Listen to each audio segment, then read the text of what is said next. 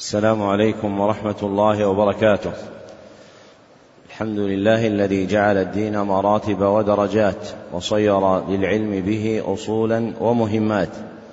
وأشهد أن لا إله إلا الله حقا وأشهد أن محمدا عبده ورسوله صدقا. اللهم صل على محمد وعلى آل محمد كما صليت على إبراهيم وعلى آل إبراهيم إنك حميد مجيد اللهم بارك على محمد وعلى آل محمد كما باركت على إبراهيم وعلى آل إبراهيم إنك حميد مجيد. أما بعد فحدثني جماعة من الشيوخ وهو أول حديث سمعته منهم بإسناد كل إلى سفيان بن عيينة عن عمرو بن دينار عن أبي قابوس مولى عبد الله بن عمرو عن عبد الله بن عمرو بن العاص رضي الله عنهما قال قال رسول الله صلى الله عليه وسلم الراحمون يرحمهم الرحمن ارحموا من في الأرض يرحمكم من في السماء. ومن آكد الرحمة رحمة المعلمين بالمتعلمين في تلقينهم أحكام الدين وترقيتهم في منازل اليقين ومن طرائق رحمتهم إيقافهم على مهمات العلم بإقراء أصول المتون.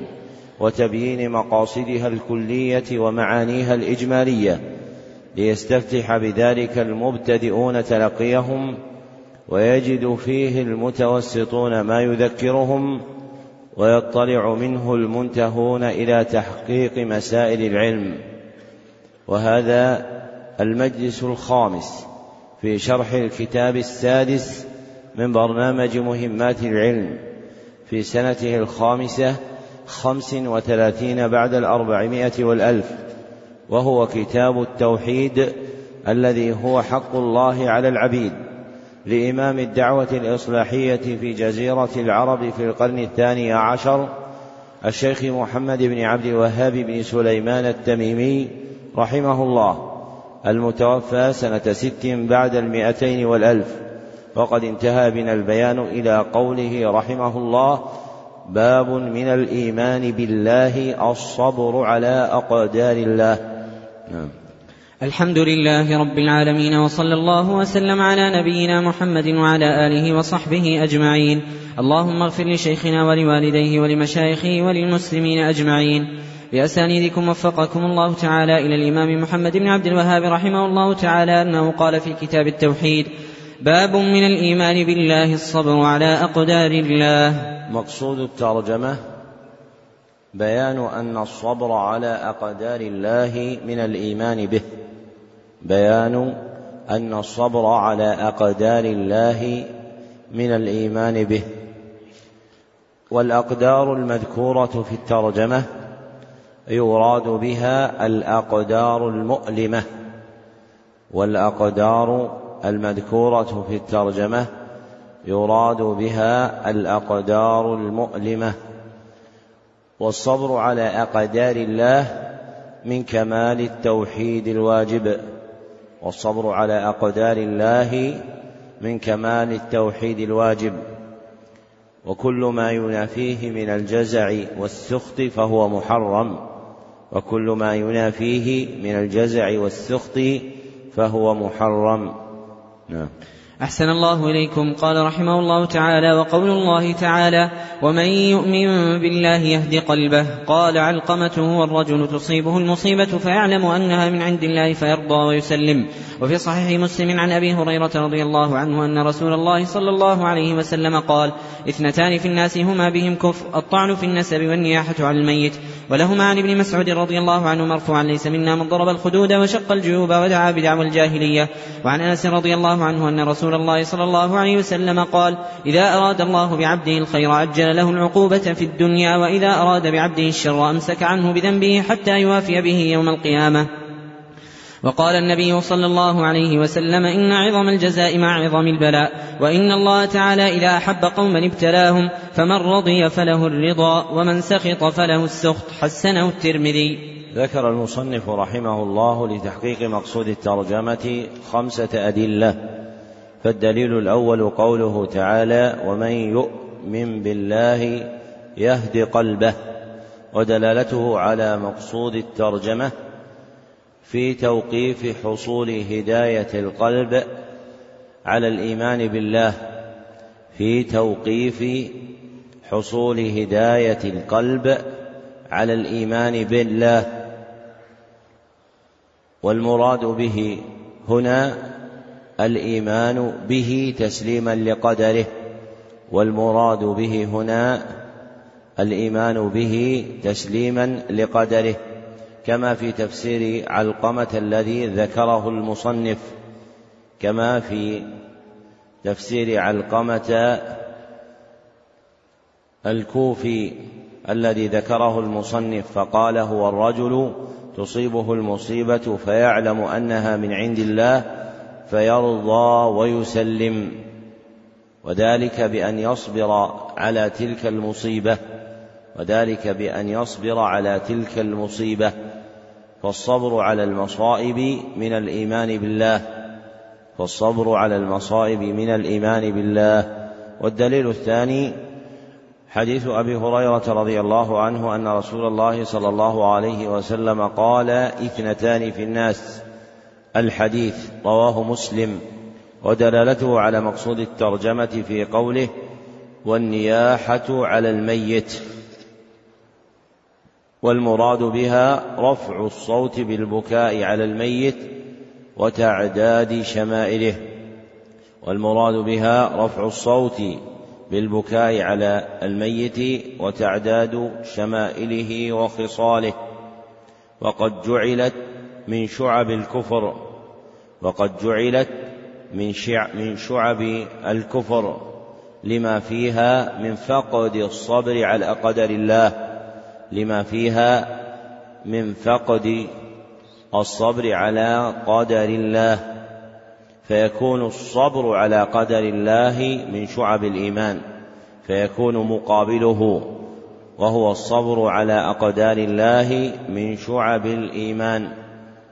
وقوله في الحديث هما بهم كفر أي كفر أصغر أي كفر أصغر.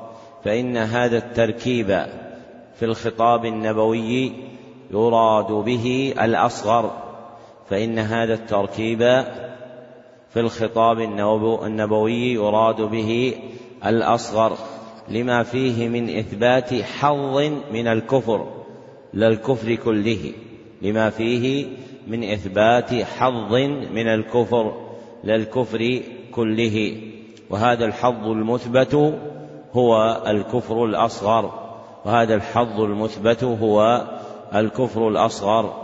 ومثله جار في عرف الصحابة رضي الله عنهم ومثله جار في عرف الصحابة رضي الله عنهم. وسيأتي هذا في باب مستقبل من كلام ابن عباس رضي الله عنهما.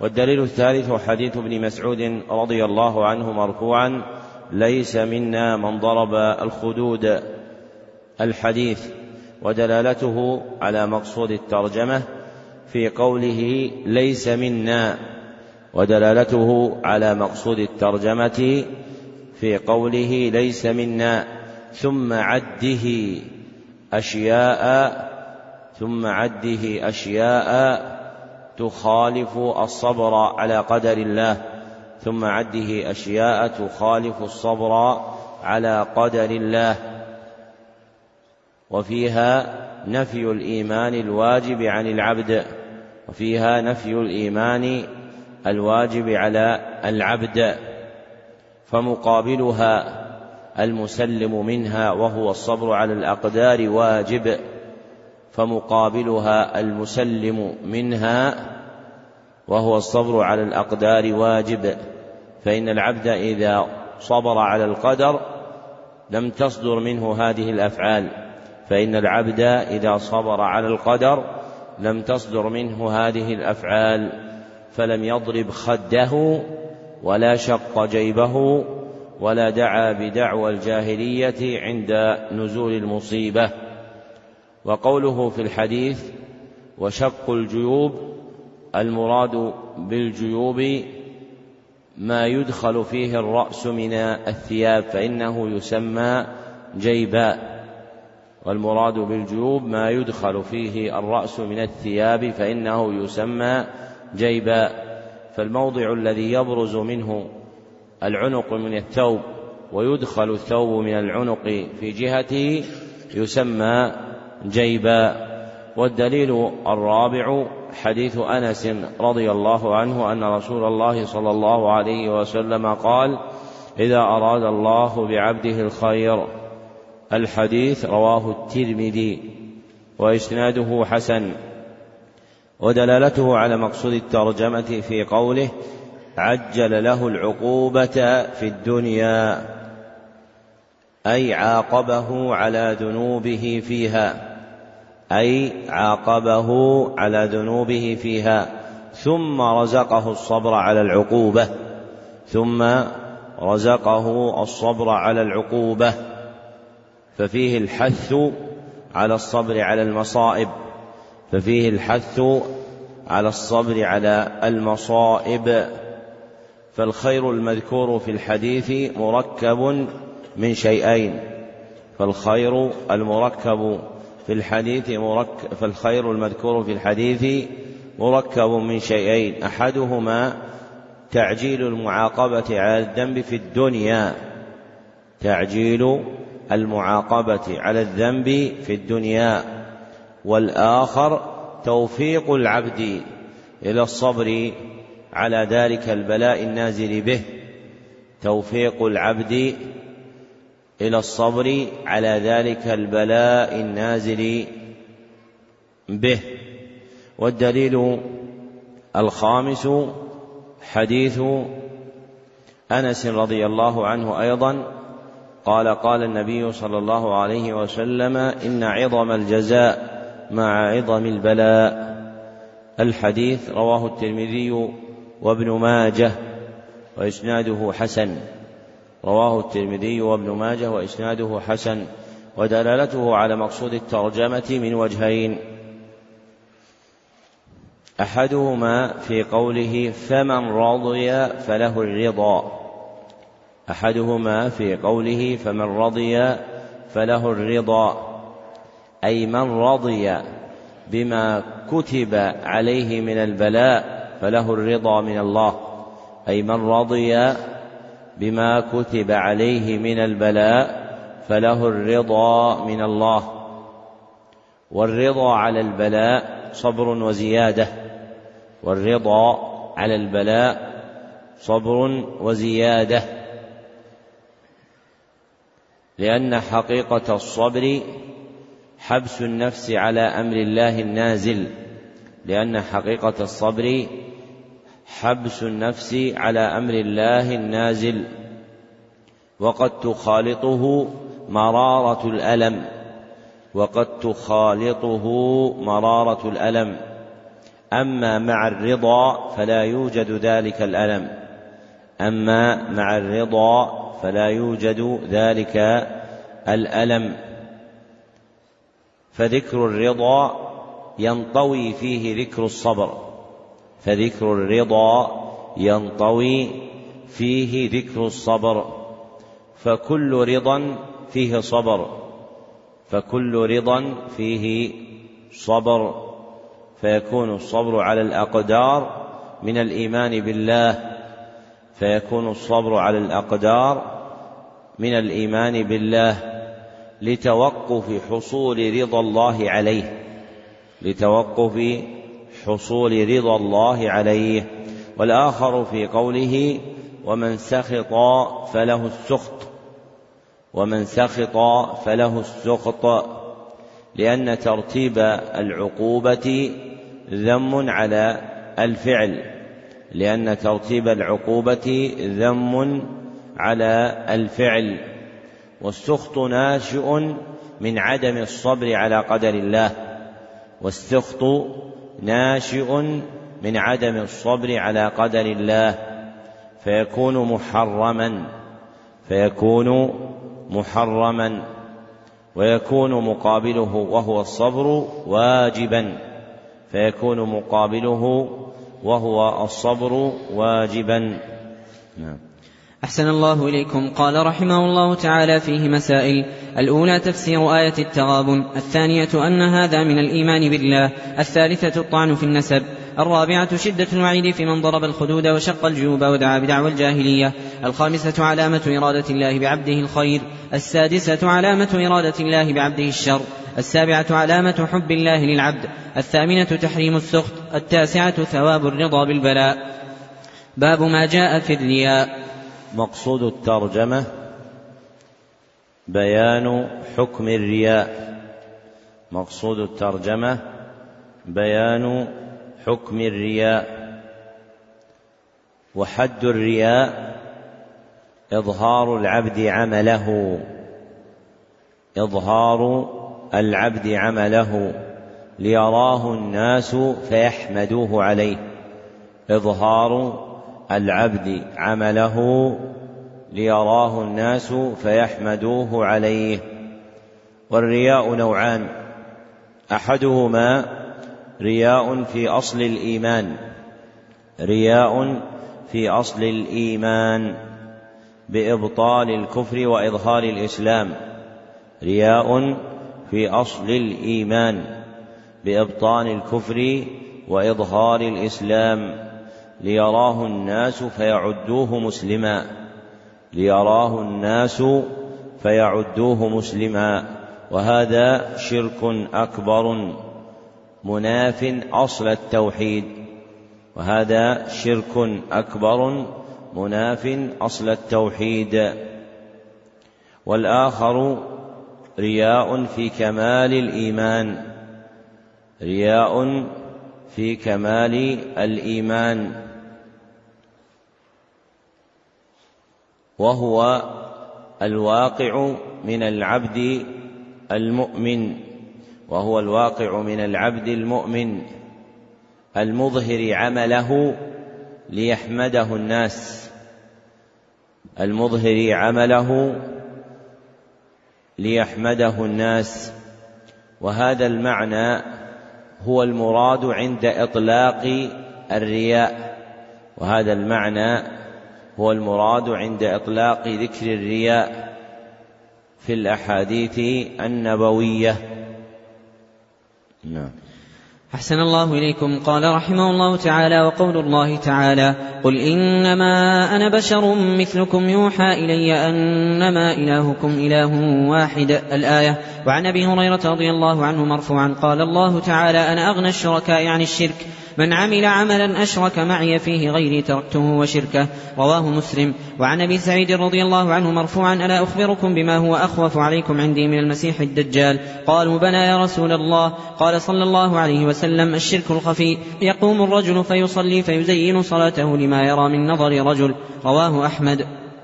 ذكر المصنف رحمه الله لتحقيق مقصود الترجمة ثلاثة أدلة. فالدليل الأول قول الله تعالى قل إنما أنا بشر مثلكم. الآية ودلالته على مقصود الترجمة من أربعة وجوه. أحدها في قوله إنما أنا بشر مثلكم. أحدها في قوله إنما أنا بشر مثلكم. والوصف بالبشرية يتضمن إبطال ملك أحد من البشر يتضمن إبطال ملك أحد من البشر لشيء من الربوبية لشيء من الربوبية أو استحقاق الألوهية أو استحقاق الألوهية. فملاحظة الخلق بالعمل لا ترجع على العبد بالنفع. فملاحظة الخلق بالعمل لا ترجع على العبد بالنفع لأنهم لا يملكون له شيئا لأنهم لا يملكون له شيئا. وثانيها في قوله إنما إلهكم إله واحد.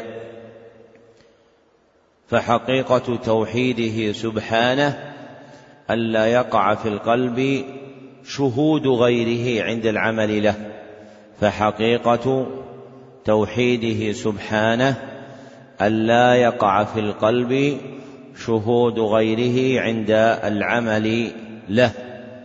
فلا يجتمع التوحيد الكامل والرياء في قلب عبد فلا يجتمع التوحيد الكامل والرياء في قلب عبد. وثالثها في قوله فليعمل عملا صالحا. وثالثها في قوله فليعمل عملا صالحا. لأن العمل الصالح لا يوجد إلا مع الإخلاص. لأن العمل الصالح لا يوجد إلا مع الإخلاص. فإذا فقد الإخلاص منه انتفى صلاحه. فإذا فقد الإخلاص منه انتفى صلاحه ففيه إبطال الرياء ففيه إبطال الرياء لأنه يفسد العمل لأنه يفسد العمل وينقص ثوابه. ورابعها في قوله ولا يشرك بعبادة ربه أحدا أي كائنا من كان. أي كائنا من كان ومن جملة ما ينبغي إبطاله من الشرك في القلب الرياء ومما ينبغي إبطاله من الشرك في القلب الرياء لأنه شرك لأنه شرك كما في أحاديث الباب. وهذه الآية هي الآية التي تجتث عروق الرياء من القلب. وهذه الآية هي الآية التي تجتث عروق الرياء من القلب أي تقتلعه بالكلية. فمن وعى معناها وقرت في قلبه حقيقتها لم يبق في قلبه رغبة في طلب محمدة الناس وثنائهم. لأنه يعلم أن الخلق لا يجدون عليه شيئا فهم لا ينفعونه ولا يضرونه. قال بعض السلف حقيقة الإخلاص أن يستوي القادح والمادح. حقيقة الإخلاص أن يستوي القادح والمادح. فلا يطرب المرء لمدح من يمدحه من الخلق ولا يقلق لقدح من يقدح فيه من الخلق فلا يطرب المرء لمدح من يمدحه من الأرض ولا يضطرب لقدح من يقدح فيه من الخلق لأنه مقبل على الله عز وجل بالكلية لأنه مقبل على الله عز وجل بالكلية. ومتى كان المرء كذلك رزقه الله عز وجل التوفيق وأعانه على الهداية والتسديد. ومن أعظم مشاهد العمل طلب الإخلاص فيه. وهذا باب عظيم ينبغي أن يكون من أكثر ما يمره المرء على قلبه وأن يطالع فيه تصانيف السلف المفردة والمدرجة. فمن تصانيفهم المفردة كتاب الإخلاص للحافظ ابن أبي الدنيا وكتاب ذم الرياء له أيضا. وأما المدرجة ففي تآليفهم في أبواب الزهد والرقائق في الصحاح والسنن وفيما أفردوه باسم الزهد كالزهد ابن المبارك والزهد للإمام أحمد والزهد لوكيع بن الجراح وغيرهم من أئمة السلف. والدليل الثاني حديث أبي هريرة رضي الله عنه مرفوعا قال قال الله تعالى أنا أغنى الشركاء عن الشرك. الحديث رواه مسلم. ودلالته على مقصود الترجمة في قوله أشرك معي فيه غيري. ودلالته على مقصود الترجمة في قوله أشرك معي فيه غيري. وهذا وصف الرياء. وهذا وصف الرياء. لأن المرائي يقصد بعمله الله وغيره. لأن المرائي يقصد بعمله الله وغيره. وجزاؤه بطلان عمله. وجزاؤه بطلان عمله. وهذا معنى قوله تركته وشركه أي أبطلت عمله. والرياء في أفراد العمل من الشرك الأصغر والرياء في أفراد العمل من الشرك الأصغر. روى الحاكم بسند حسن عن شداد بن أوس رضي الله عنه قال كنا نعد الرياء على عهد رسول الله صلى الله عليه وسلم من الشرك الأصغر. كنا نعد الرياء على عهد رسول الله صلى الله عليه وسلم من من الشرك الأصغر. والدليل الثالث حديث أبي سعيد الخدري رضي الله عنه مرفوعا ألا أخبركم بما هو أخوف عليكم؟ الحديث رواه أحمد. وهو عند ابن ماجه فالعزو إليه أولى لأن ابن ماجه من الأصول الستة والعزو إليها مقدم على العزو إلى المسند الاحمدي وإسناده ضعيف وإسناده ضعيف لكن له شاهد يحسن به لكن له شاهد يحسن به رواه بإسناد صحيح ابن خزيمة رواه بإسناد صحيح ابن خزيمة من حديث محمود بن لبيد رضي الله عنه. فيكون حديث الترجمة حسنا ودلالته على مقصود الترجمة في قوله الشرك الخفي يقوم الرجل فيصلي فيزين صلاته يقوم الرجل فيصلي فيزين صلاته لما يرى من نظر رجل لما يرى من نظر رجل. وهذه هي حقيقة الرياء كما تقدم. وهذه هي حقيقة الرياء كما تقدم. فالرياء من الشرك.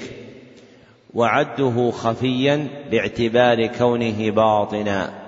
وعده خفيا باعتبار كونه باطنا والشرك ينقسم باعتبار ظهوره وخفائه إلى قسمين والشرك ينقسم باعتبار ظهوره وخفائه إلى قسمين أحدهما الشرك الجلي وهو الظاهر أحدهما الشرك الجلي وهو الظاهر كالذبح لغير الله والحلف بغيره كالذبح لغير الله والحلف بغيره والآخر الشرك الخفي الشرك الخفي وهو الباطن الشرك الخفي وهو الباطن. كالتوكل على غير الله أو الرياء. كالتوكل على غير الله أو الرياء. والحكم بالظهور والخفاء مرده إلى ما يعقل منه ظاهرا وباطنا. والحكم بالظهور والخفاء مرده إلى ما يعقل منه ظاهرا وباطنا. فمثلا الذبح لغير الله شرك ظاهر والحلف بغير الله شرك ظاهر والتوكل على غير الله شرك باطن والرياء شرك باطن. وهذه الأنواع فيها ما هو أكبر وفيها ما هو أصغر. فلا يختص الشرك الخفي بالأصغر. فلا يختص الشرك الخفي بالأصغر بل يكون فيه ما هو أكبر كالتوكل على غير الله فإنه شرك خفي أكبر. وجرى عرف أهل العلم على إطلاق الشرك الخفي يريدون به الرياء لأنه أكثر الواقع من أهل الإسلام. وجرى عرف أهل العلم على إطلاق الشرك الخفي على إرادة الرياء لأنه أكثر الواقع من أهل الإسلام فأكثر ما يقع من أهل الإسلام في الشرك الذي يخفى هو الرياء. نعم. أحسن الله إليكم. قال رحمه الله تعالى فيه مسائل. الأولى تفسير آية الكهف. الثانية هذا الأمر العظيم في رد العمل الصالح إذا دخله شيء لغير الله. الثالثة ذكر السبب الموجب لذلك وهو كمال الغنى. الرابعة أن من الأسباب أنه تعالى خير الشركاء. الخامسة خوف النبي صلى الله عليه وسلم على أصحابه من الرياء. السادسة أنه فسر ذلك بأن يصلي المرء لله لكن يزينها لما يرد من نظر رجل إليه. باب من الشرك إرادة الإنسان بعمله الدنيا. مقصود الترجمة بيان أن إرادة الإنسان بعمله الدنيا من الشرك. بيان أن إرادة الإنسان بعمله الدنيا من الشرك. والمقصود بإرادتها والمقصود بإرادتها تعلق القلب بها تعلق القلب بها وانجذاب الروح إليها وانجذاب الروح إليها حتى يكون قصد العبد من عمله الديني إصابة الدنيا حتى يكون قصد العبد من عمله الديني إصابة الدنيا. وإرادة الإنسان بعمله الدنيا نوعان. وإرادة الإنسان بعمله الدنيا نوعان. أحدهما أن يريد الإنسان ذلك في جميع عمله. أن يريد الإنسان ذلك في جميع عمله. وهذا لا يكون إلا من المنافقين. وهذا لا يكون إلا من المنافقين وهو متعلق بأصل الإيمان وهو متعلق بأصل الإيمان ويحكم بكونه شركا أكبر ويحكم بكونه شركا أكبر والآخر أن يريد العبد ذلك في بعض عمله أن يريد العبد ذلك في بعض عمله. وهذا شرك أصغر وهذا شرك أصغر لتعلقه بكمال الإيمان لا أصله لتعلقه بكمال الإيمان لا أصله. نعم. أحسن الله إليكم. قال رحمه الله تعالى وقوله تعالى من كان يريد الحياة الدنيا وزينتها نوفي إليهم أعمالهم فيها الآيتين في الصحيح عن أبي هريرة رضي الله عنه أنه قال قال رسول الله صلى الله عليه وسلم تعس عبد الدينار تعس عبد الدرهم تعس عبد الخميصة تعس عبد الخميلة. إن أعطي رضي وإن لم يعط سخط تعس وانتكس وإذا شيك فلانتقش. طوبى لعبد آخذ بعنان فرسه في سبيل الله أشعث رأسه مغبرة قدماه إن كان في الحراسة كان في الحراسة وإن كان في الساقة كان في الساقة. إن استأذن لم يؤذن له وإن شفع لم يشفع. ذكر المصنف رحمه الله لتحقيق مقصود الترجمة دليلان. فالدليل الأول قوله تعالى من كان يريد الحياة الدنيا وزينتها الآية ودلالته على مقصود الترجمة في قوله نوفي إليهم أعمالهم فيها نوفي إليهم أعمالهم فيها وهم فيها لا يبخسون أي لا يظلمون بإنقاص حقهم أي لا يظلمون بإنقاص حقهم.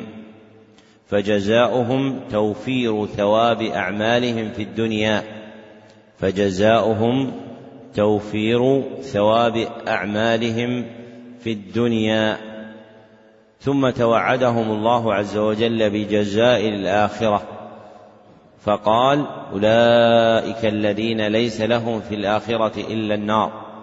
ثم توعدهم الله عز وجل بجزاء الآخرة فقال أولئك الذين ليس لهم في الآخرة إلا النار وحبط ما صنعوا فيها وباطل ما كانوا يعملون. وهذا في حق أهل النفاق الذين يريدون الدنيا في أعمالهم كلها. وهذا حظ أهل النفاق الذين يريدون الدنيا في أعمالهم كلها فالآية تتعلق بالنوع الأول من نوعي إرادة العبد بعمله الدنيا فالآية تتعلق بالنوع الأول من نوع إرادة العبد بعمله الدنيا. والدليل الثاني حديث أبي هريرة رضي الله عنه أن رسول الله صلى الله عليه وسلم قال تعس عبد الدينار. الحديث رواه البخاري بنحوه قريبا من هذا اللفظ. رواه البخاري بنحوه قريبا من هذا اللفظ. ودلالته على مقصود الترجمة في قوله تعس عبد الدينار.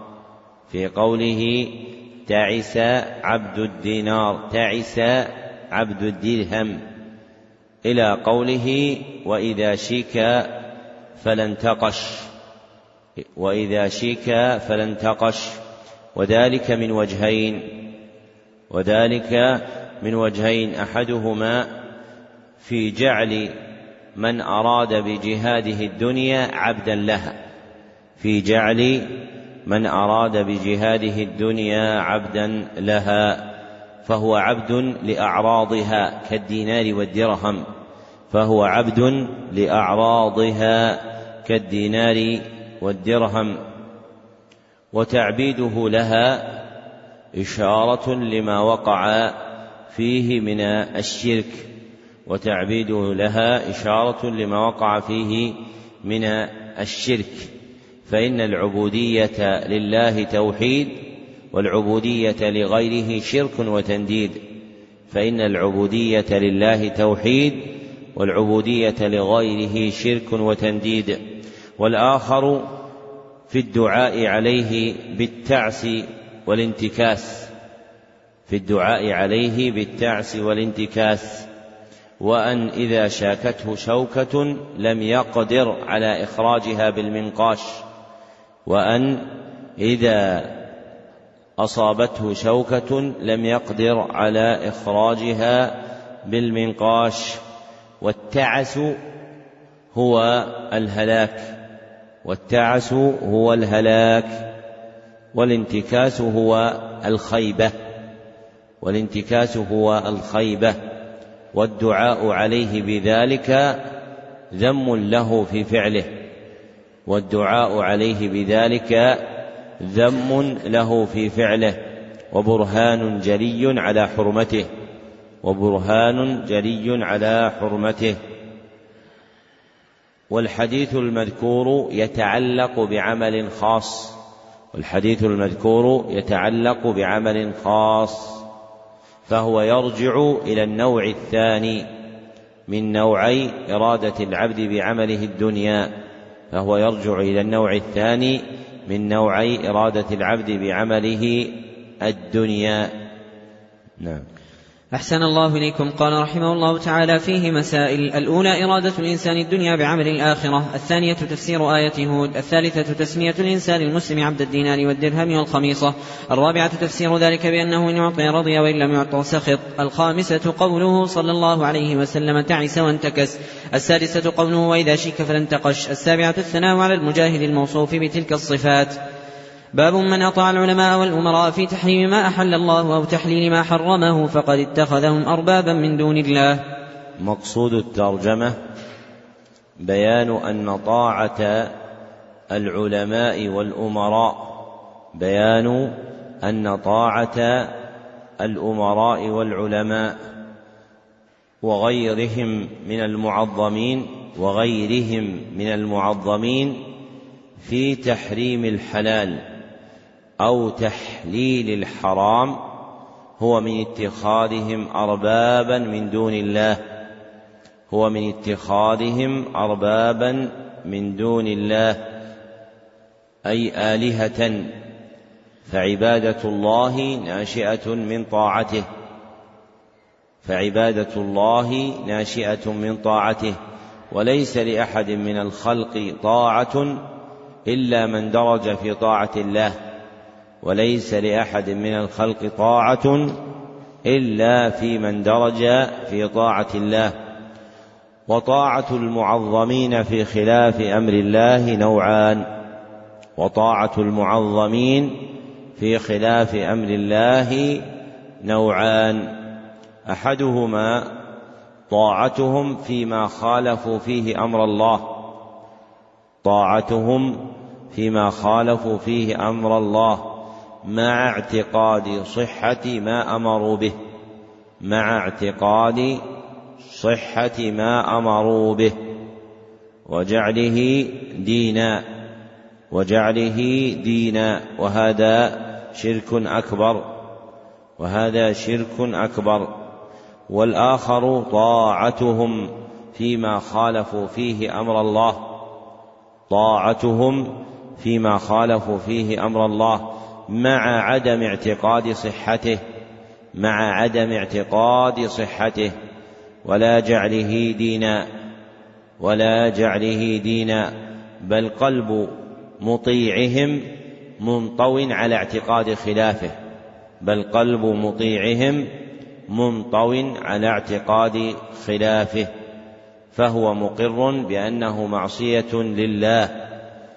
فهو مقر بأنه معصية لله لكنه وافقهم لشهوة أو شبهة ولكنه وافقهم لشهوة أو شبهة وهذا شرك أصغر وهذا شرك أصغر.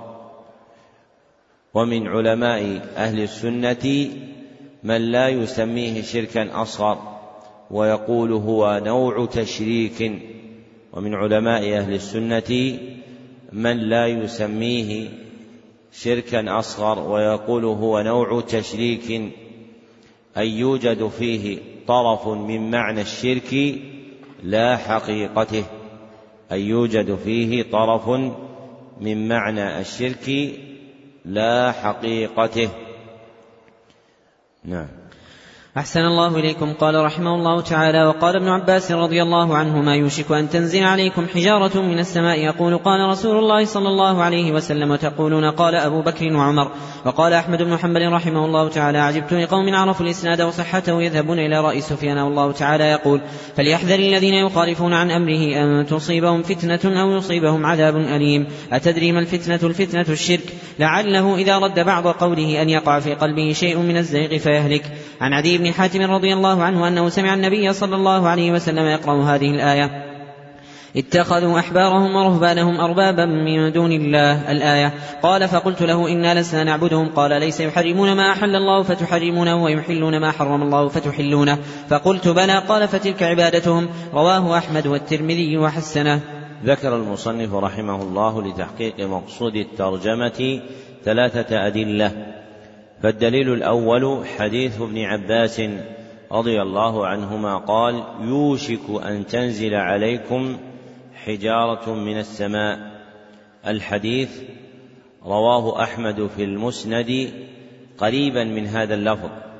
رواه أحمد في المسند قريبا من هذا اللفظ. ووقع في بعض فتاوى ابن تيمية الحفيد سياقه بهذا اللفظ معزوا إلى أحمد بسنده ومتنه ووقع في بعض فتاوى ابن تيمية الحفيد عزوه إلى أحمد بسنده ومتنه. فقال قال أحمد حدثنا عبد الرزاق قال أخبرنا معمر عن عبد الله بن طاووس عن أبيه عن ابن عباس قال فذكره بهذا المتن وهو بهذه السياقة لا يوجد في شيء من كتب الإمام أحمد التي بأيدينا فلعله في كتابه طاعة الرسول وهو كتاب مفقود فلعله في كتابه طاعة الرسول وهو كتاب مفقود. فتلخص من هذا أن هذا الحديث موقوفا من كلام ابن عباس مروي بهذا اللفظ في أحد كتب الإمام أحمد وأشبه شيء أنه في كتاب طاعة الرسول صلى الله عليه وسلم. ودلالته على مقصود الترجمة في قوله أن تنزل عليكم حجارة من السماء أي عذابا لكم جزاء معارضة قول رسول الله جزاء معارضة قول رسول الله صلى الله عليه وسلم بقول أبي بكر وعمر رضي الله عنهما. وإذا كان هذا مستحقا عقابا في حق من قدم قول الشيخين على قوله صلى الله عليه وسلم فأجدر أن يكون عقوبة لمن قدم من دونهما من المعظمين من الأمراء والعلماء على قوله صلى الله عليه وسلم ودينه الذي أرسله الله سبحانه وتعالى به. والدليل الثاني قوله تعالى فليحذر الذين يخالفون عن أمره. والدليل الثاني قوله تعالى فليحذر الذين يخالفون عن امره. الآية وساقه المصنف مضمنا قول الامام احمد. وساقه المصنف مضمنا قول الامام احمد لما فيه من تفسيره. ودلالته على مقصود الترجمه في قوله ان تصيبهم فتنه أو يصيبهم عذاب أليم. في قوله أن تصيبهم فتنة أو يصيبهم عذاب أليم. فمن خالف أمر النبي صلى الله عليه وسلم فإنه متوعد بأحد أمرين. فمن خالف أمر النبي صلى الله عليه وسلم فإنه متوعد بأحد أمرين. الأول الفتنة. وهي الشرك أو الكفر. أحدهما الفتنة وهي الشرك والكفر. كما قال الإمام أحمد لعله إذا رد بعض قوله أن يقع في قلبه شيء من الزيغ فيهلك يعني بالخروج من الإسلام. والآخر العذاب الأليم. والآخر العذاب الأليم أي العقوبة الشديدة أي العقوبة الشديدة. ومن مخالفته صلى الله عليه وسلم طاعة المعظمين من الأمراء والعلماء فيما خالفوا ما جاء به الرسول صلى الله عليه وسلم. ومن مخالفته طاعة المعظمين من الأمراء والعلماء فيما خالفوا فيه ما جاء به الرسول صلى الله عليه وسلم. وتلك المخالفة وتلك الطاعة لهم تفضي إلى أحد شيئين وتلك الطاعة لهم تفضي إلى أحد شيئين. الأول أن تفضي إلى الوقوع في الشرك والكفر. أن تفضي إلى الوقوع في الشرك والكفر. وذلك إذا اعتقد صحة ما قالوه واتخذه دينا. وذلك إذا اعتقد صحة ما قالوه واتخذه دينا. والآخر أن تفضي إلى العذاب الأليم. والآخر أن تفضي إلى العذاب الأليم. وذلك إذا لم يعتقد صحته. وذلك إذا لم يعتقد صحته لكنه وافقهم لكنه وافقهم لأجل مراد عنده لأجل مراد عنده من شهوة أو شبهة. فيتخوف عليه حينئذ العذاب الأليم من الله عز وجل. وهذه الآية تقعقع بها قلوب العارفين بالله وشرعه. فإن من وعى أن الرسول صلى الله عليه وسلم هو خيرة الله من هذه الأمة وأن الله عز وجل أرسله إلينا بشيرا ونذيرا وسراجا منيرا وهاديا إلى الله بإذنه علم أن الهداية والنجاة في اتباع أمره وعلم أن مخالفة أمره لا خير فيها.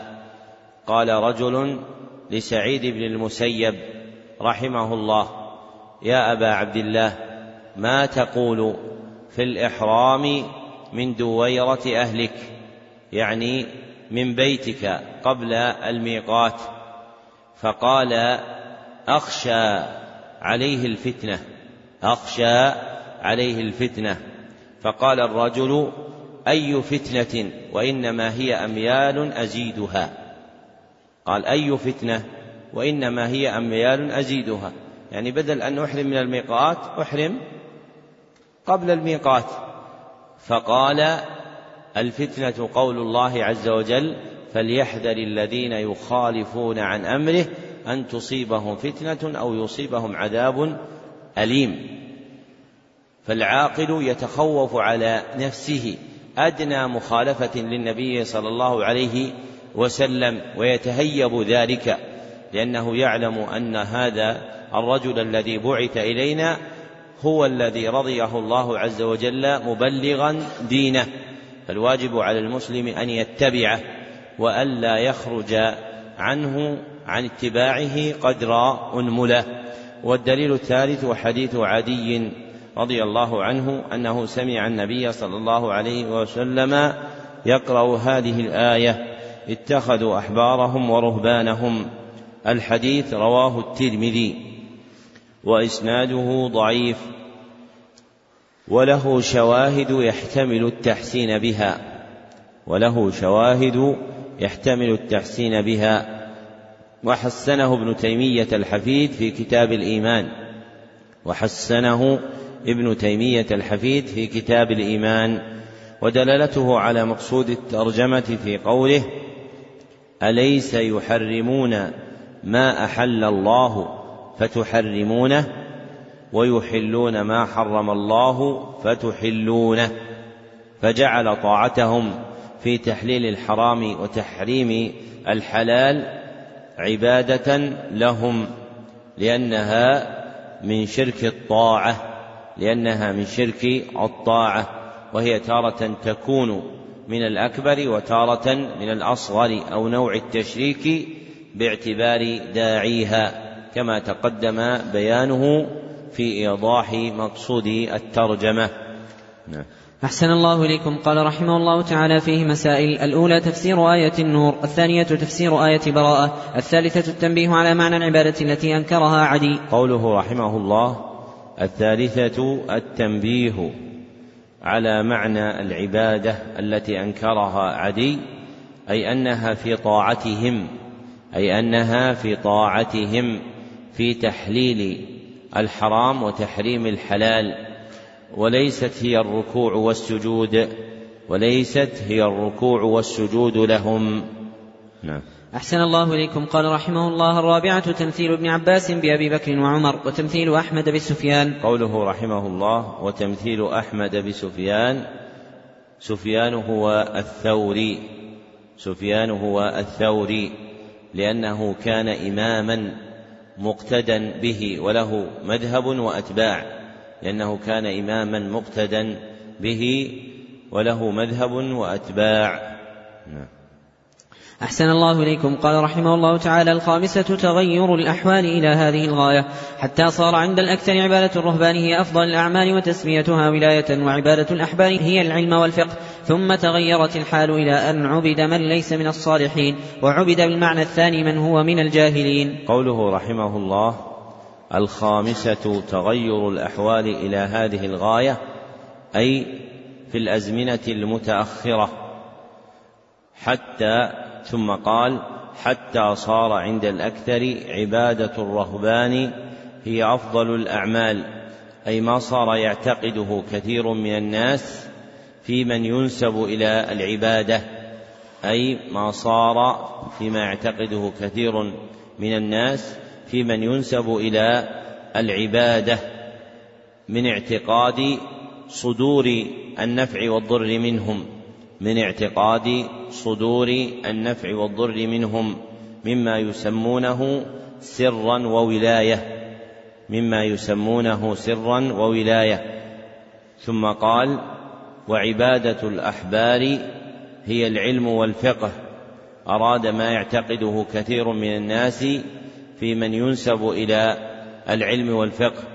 أراد ما يعتقده كثير من الناس في من ينسب إلى العلم والفقه. من وجوب تقليد إمام معظم وحرمة الخروج عليه. من وجوب تقليد إمام معظم وحرمة الخروج عليه أبدا. ثم قال ثم تغيرت الحال إلى أن عبد من دون الله من ليس من الصالحين أي اعتقد في الفساق وفي الأشجار والأحجار. ثم قال وعبد بالمعنى الثاني من هو من الجاهلين أي قلد الجهلة الخالون من العلم أي قلد الجهلة الخالون من العلم فصار الأمر بأخرة أشد وأعظم فصار الأمر بأخرة أشد وأعظم. نعم. أحسن الله إليكم. قال رحمه الله تعالى باب قول الله تعالى ألم تر إلى الذين يزعمون أنهم آمنوا بما أنزل إليك وما أنزل من قبلك يريدون أن يتحاكموا إلى الطاغوت وقد أمروا أن يكفروا به ويريد الشيطان أن يضلهم ضلالا بعيدا. الآيات. مقصود الترجمة بيان أن التحاكم إلى غير الشرع يناقض التوحيد. بيان أن التحاكم إلى غير الشرع يناقض التوحيد فتوحيد الله عز وجل يتضمن رد الحكم إليه فتوحيد الله عز وجل يتضمن رد الحكم إليه ويستلزم ذلك ويستلزم ذلك والمراد بالتحاكم طلب الحكم والمراد بالتحاكم طلب الحكم برفع الخصومة برفع الخصومة والتحاكم إلى غير الشرع له ثلاثة أحوال والتحاكم إلى غير الشرع له ثلاثة أحوال. فالحال الأولى أن ينطوي قلب العبد على الرضا بالتحاكم إلى غير الشرع. أن ينطوي قلب العبد على الرضا بالتحاكم إلى غير الشرع. فيقبله ويحبه. فيقبله ويحبه. وهذا شرك أكبر. وهذا شرك أكبر. والحال الثانية ألا ينطوي قلب العبد على محبته ورضاه. ألا ينطوي قلب العبد على محبته ورضاه. ويجيب إليه ويجيب إليه لأجل إصابة حظه من الدنيا. ويجيب إليه لأجل إصابة حظه من الدنيا. لشهوة أو شبهة. لشهوة أو شبهة وهذا شرك أصغر هذا شرك أصغر. والحال الثالثة أن يضطر إليه ويكره عليه أن يضطر إليه ويكره عليه. فلا, سبيل إلى استيفاء حقه إلا بالتحاكم إلى الطاغوت. فلا سبيل إلى استيفاء حقه إلا بالتحاكم إلى الطاغوت كالواقع في كثير من البلدان التي تحكم بغير الشريعة فهذا مما عذر العبد فيه ورفع الحرج عنه فهذا مما عذر العبد فيه ورفع الحرج عنه. قال الله تعالى إلا من أكره وقلبه مطمئن بالإيمان. قال الله تعالى إلا من أكره وقلبه مطمئن بالإيمان. ومن دقائق هذا الباب معرفة ما يطلع به على الإرادة. ومن دقائق هذا الباب ما معرفة ما يطلع به من الإرادة.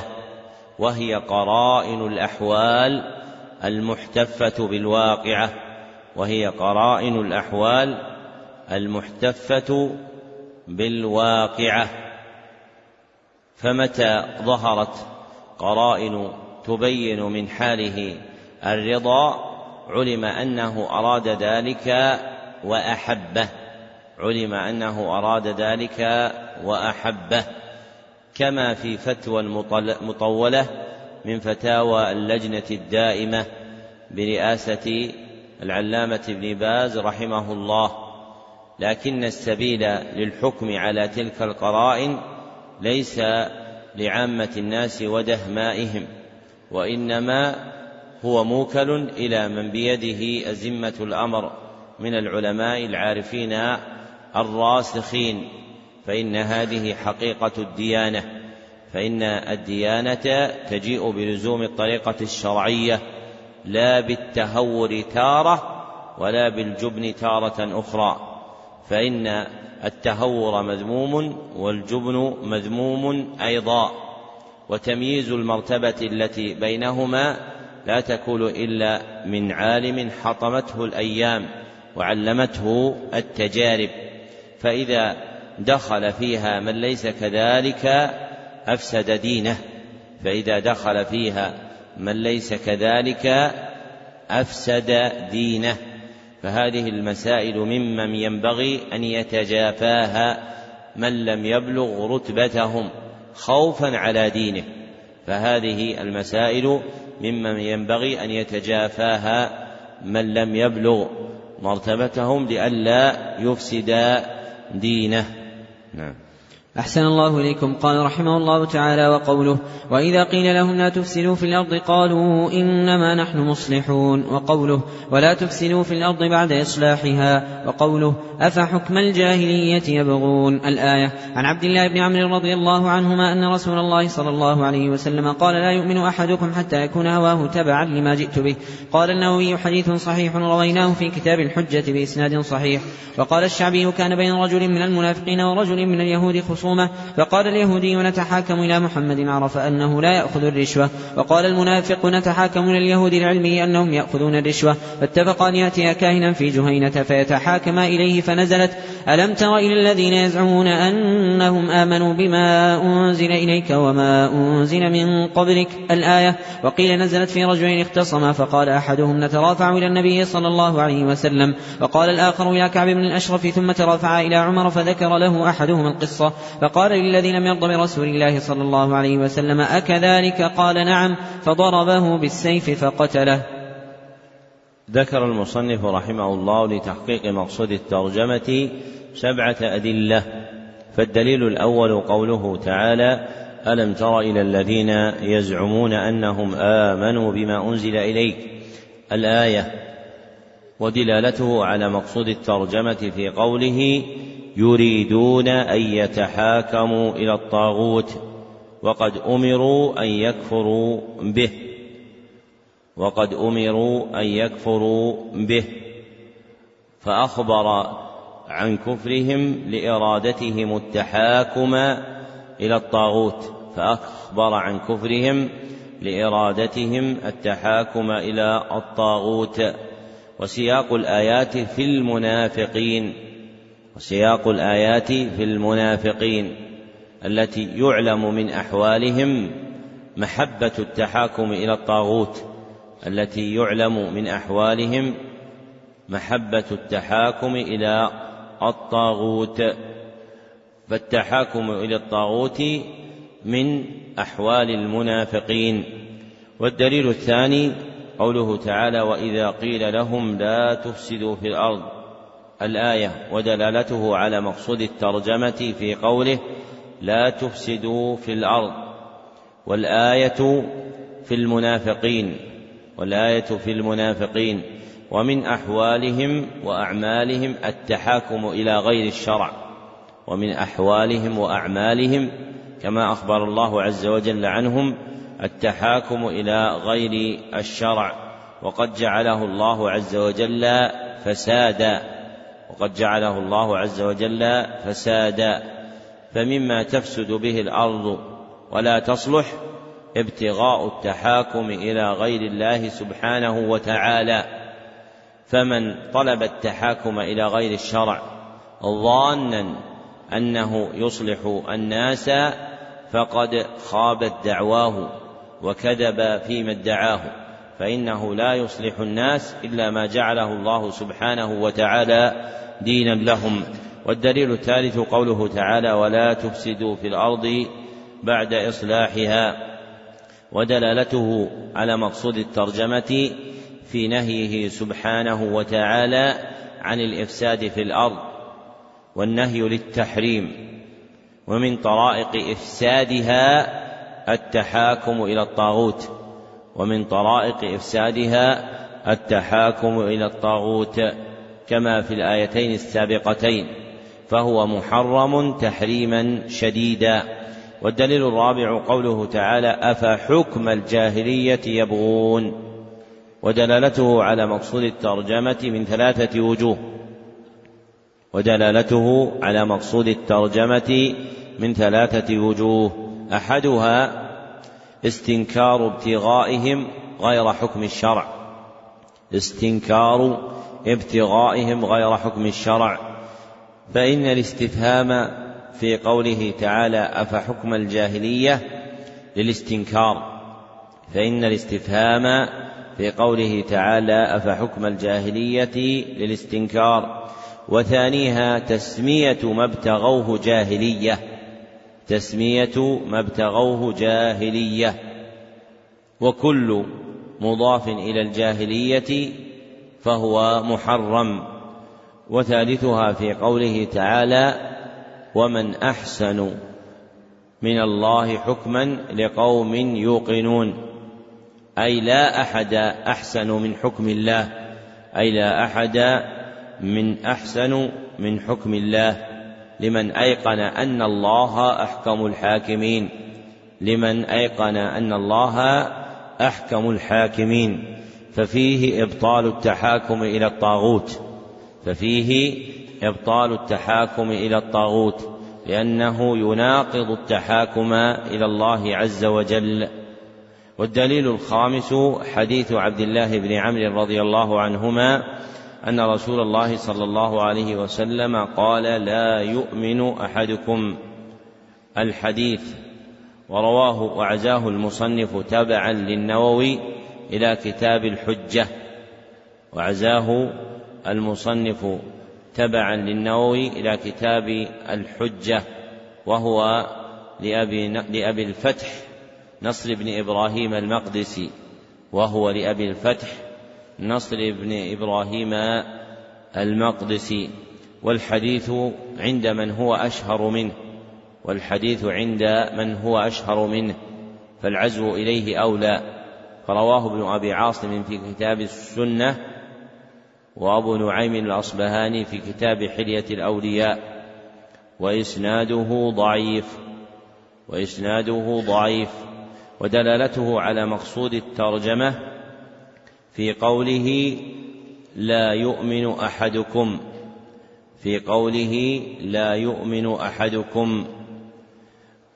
فنفى عنه الإيمان حتى يكون هواه أي ميله. فنفى عنه الإيمان حتى يكون هواه أي ميله. تبعا لما جاء به الرسول صلى الله عليه وسلم. ومن تحاكم إلى الطاغوت ومن تحاكم إلى الطاغوت فقد مال عما جاء به الرسول صلى الله عليه وسلم. فقد مال عما جاء به الرسول صلى الله عليه وسلم. والإيمان المنفي في الحديث يحتمل شيئين. والإيمان المنفي في الحديث يحتمل شيئين. أحدهما نفي أصل الإيمان. أحدهما نفي أصل الإيمان ومحله إذا كان المراد بما جاء به الرسول أصل الدين ومحله إذا كان المراد بما جاء به الرسول صلى الله عليه وسلم أصل الدين. والآخر نفي كماله. والآخر نفي كمال الإيمان والآخر نفي كمال الإيمان. ومحله إذا كان المراد بما جاء به الرسول صلى الله عليه وسلم بقية شرائع الدين التي دون أصله. إذا كان المراد بما جاء به الرسول صلى الله عليه وسلم بقية شرائع الدين التي دون أصله. والدليل السادس حديث الشعبي وهو أحد التابعين واسمه عامر بن شراحيل. قال كان بين رجل من المنافقين ورجل من اليهود الحديث. رواه الطبري في إسناده رواه الطبري في تفسيره وإسناده ضعيف لكونه مرسلا.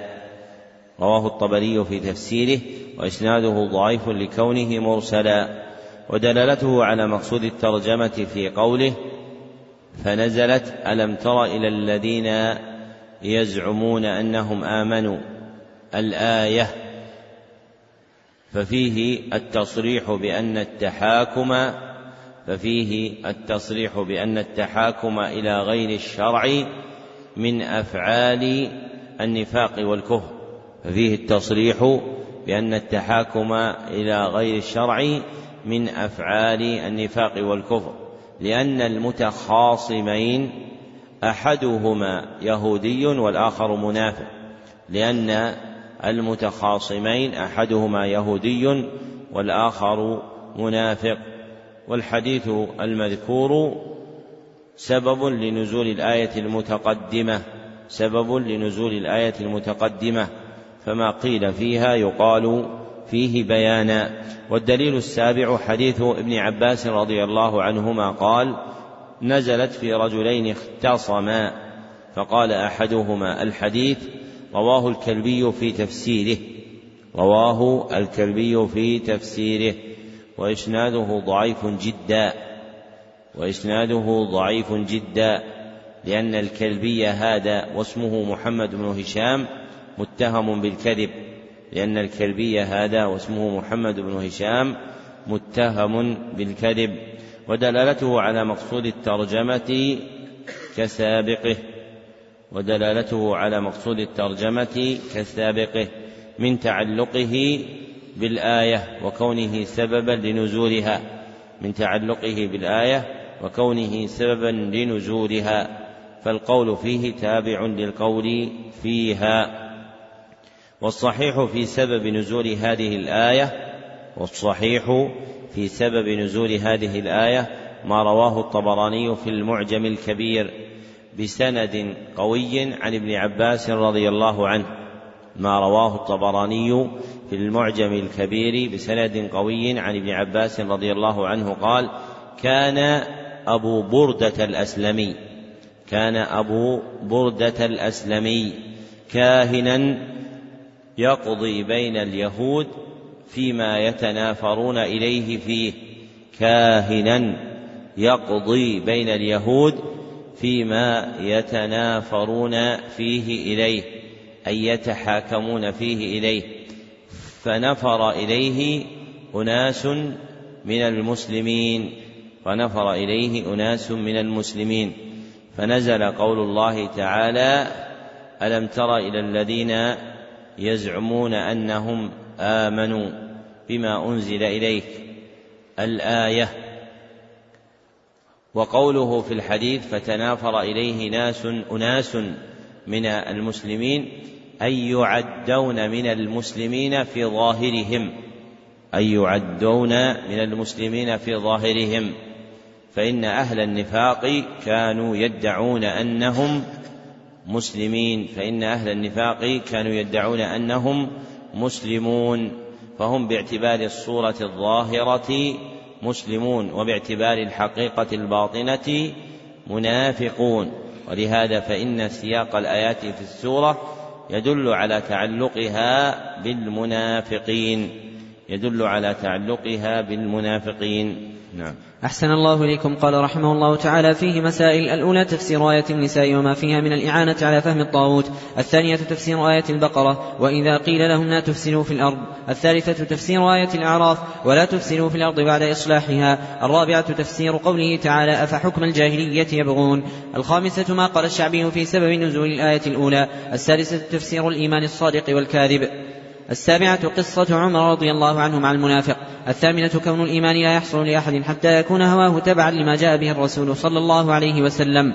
باب من جحد شيئا من الأسماء والصفات. مقصود الترجمة بيان أن جحد شيء من الأسماء والصفات كفر. مقصود الترجمة بيان أن جحد شيء من الأسماء والصفات كفر. أو بيان حكمه أو بيان حكمه. فمن في الترجمة فمن في الترجمة تحتمل وجهين. فمن في الترجمة تحتمل وجهين.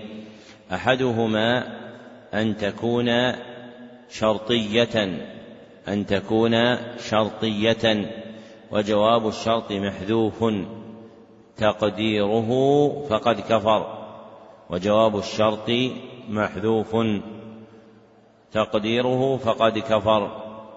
فيكون سياق الترجمة من جحد شيئا من الأسماء والصفات فقد كفر. فيكون سياق الترجمة من جحد شيئا من الأسماء والصفات فقد كفر. والآخر أن تكون موصو أن تكون اسما موصولا بمعنى الذي. أن تكون اسما موصولا بمعنى الذي فيكون تقدير الكلام الذي جحد شيئا من الأسماء والصفات. الذي جحد شيئا من الأسماء والصفات.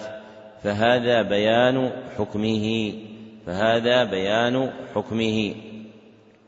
والمراد بالأسماء والصفات في الترجمة الأسماء والصفات الإلهية.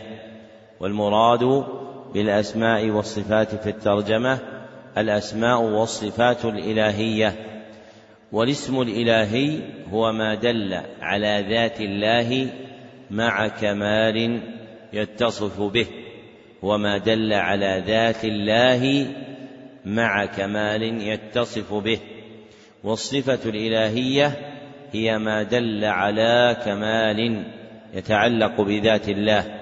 هي ما دل على كمال يتعلق بذات الله. وجحد الأسماء والصفات نوعان. وجحد الأسماء والصفات نوعان. أحدهما جحد إنكار. أحدهما جحد إنكار. بنفي ما أثبته الله لنفسه أو أثبته له رسوله صلى الله عليه وسلم بنفي ما أثبته الله لنفسه أو أثبته له رسوله صلى الله عليه وسلم وهذا كفر أكبر.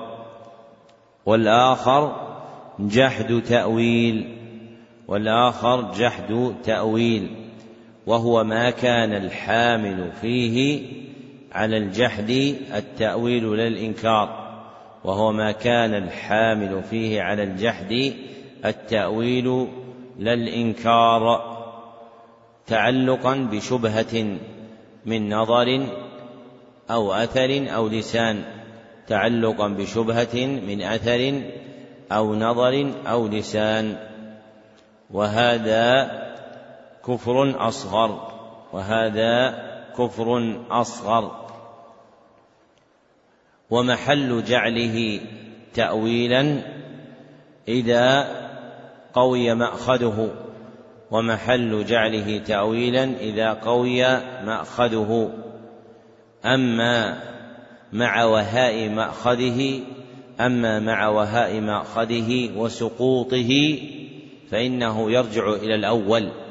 أما مع وهاء مأخذه وسقوطه فإنه يرجع إلى الأول كمن يزعم مثلا أن معنى قول الله تعالى بل يداه مبسوطتان أنهما الشمس والقمر أنهما الشمس والقمر فهذا أشبه بجحد الإنكار من جحد التأويل. نعم. أحسن الله إليكم. قال رحمه الله تعالى وقول الله تعالى وهم يكفرون بالرحمن الآية. وفي صحيح البخاري قال علي رضي الله عنه حدثوا الناس بما يعرفون. أتريدون أن يكذب الله ورسوله صلى الله عليه وسلم؟ وراى عبد الرزاق عن معمر عن ابن طاووس عن أبيه عن ابن عباس رضي الله عنهما أنه رأى رجلا انتفض لما سمع حديثا عن النبي صلى الله عليه وسلم في الصفات استنكارا لذلك. فقال ما فرق هؤلاء؟ يجدون رقة عند محكمه ويهلكون عند متشابهه. انتهى. ولما سمعت قريش رسول الله صلى الله عليه وسلم يذكر الرحمن أنكروا ذلك فأنزل الله فيهم وهم يكفرون بالرحمن. ذكر المصنف رحمه الله لتحقيق مقصود الترجمة أربعة أدلة. فالدليل الأول قوله تعالى وهم يكفرون بالرحمن الآية. ودلالته على مقصود الترجمة في جعل جحود اسم الرحمن كفرا في جعل جحود اسم الرحمن كفرا وجحود غيره من أسماء الله وصفاته صفاته كفر مثله وجحود غيره من أسماء الله وصفاته كفر مثله لأن الباب واحد. والدليل الثاني حديث علي رضي الله عنه قال حدثوا الناس بما يعرفون الحديث أخرجه البخاري ودلالته على مقصود الترجمة في قوله أتريدون أن يكذب الله ورسوله وجحد شيء من الأسماء والصفات من تكذيب الله ورسوله وجحد شيء من الأسماء والصفات من تكذيب الله ورسوله لأن العلم بها مبني على خبرهما لأن العلم بهما مبني لأن العلم بها مبني على خبرهما فلا سبيل إلى الحكم على شيء بأنه من أسماء الله أو صفاته إلا بخبر صادق من الوحي قرآنا أو سنة. والدليل الثالث حديث ابن عباس رضي الله عنهما أنه رأى رجلا انتفض. الحديث رواه عبد الرزاق في المصنف.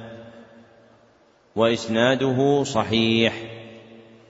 ودلالته على مقصود الترجمة في قول ابن عباس رضي الله عنه في قول ابن عباس رضي الله عنه في حق من استنكر حديثا من أحاديث الصفات ما فرق هؤلاء ما فرق هؤلاء يجدون رقة عند محكمه ويهلكون عند متشابهه منكرا على من جحد شيئا من الأسماء والصفات منكرا على من جحد شيئا من الأسماء والصفات. وقوله في الحديث فرق يجوز فيه وجهان وقوله في الحديث فرق يجوز فيه وجهان. أحدهما أن يكون اسما.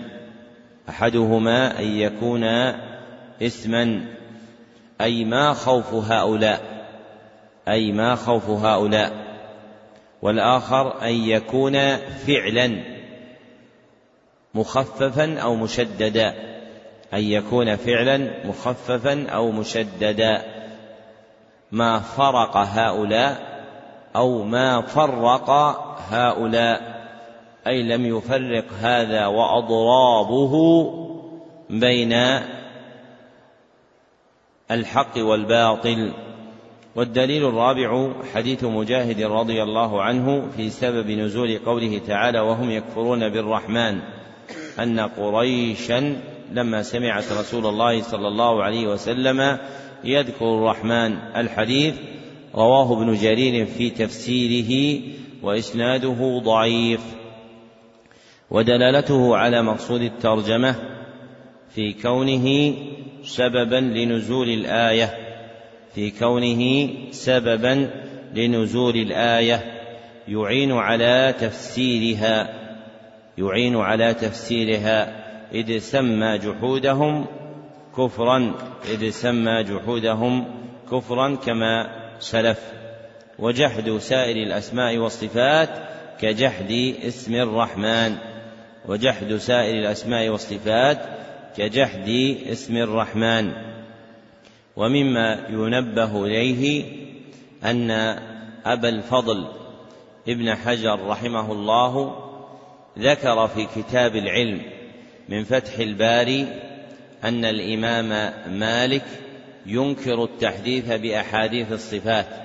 ومما ينبه إليه أن أبا الفضل ابن حجر ذكر في كتاب العلم من فتح الباري أن الإمام مالك ينكر التحديث بأحاديث الصفات وهذه مقالة لا تصح عن الإمام مالك بل هي تخالف المشهور عنه من عمله كما بين رد ذلك على ابن حجر العلامة سليمان بن عبد الله في تيسير العزيز الحميد كما بين ذلك ردا على ابن حجر العلامة سليمان بن عبد الله في تيسير العزيز الحميد.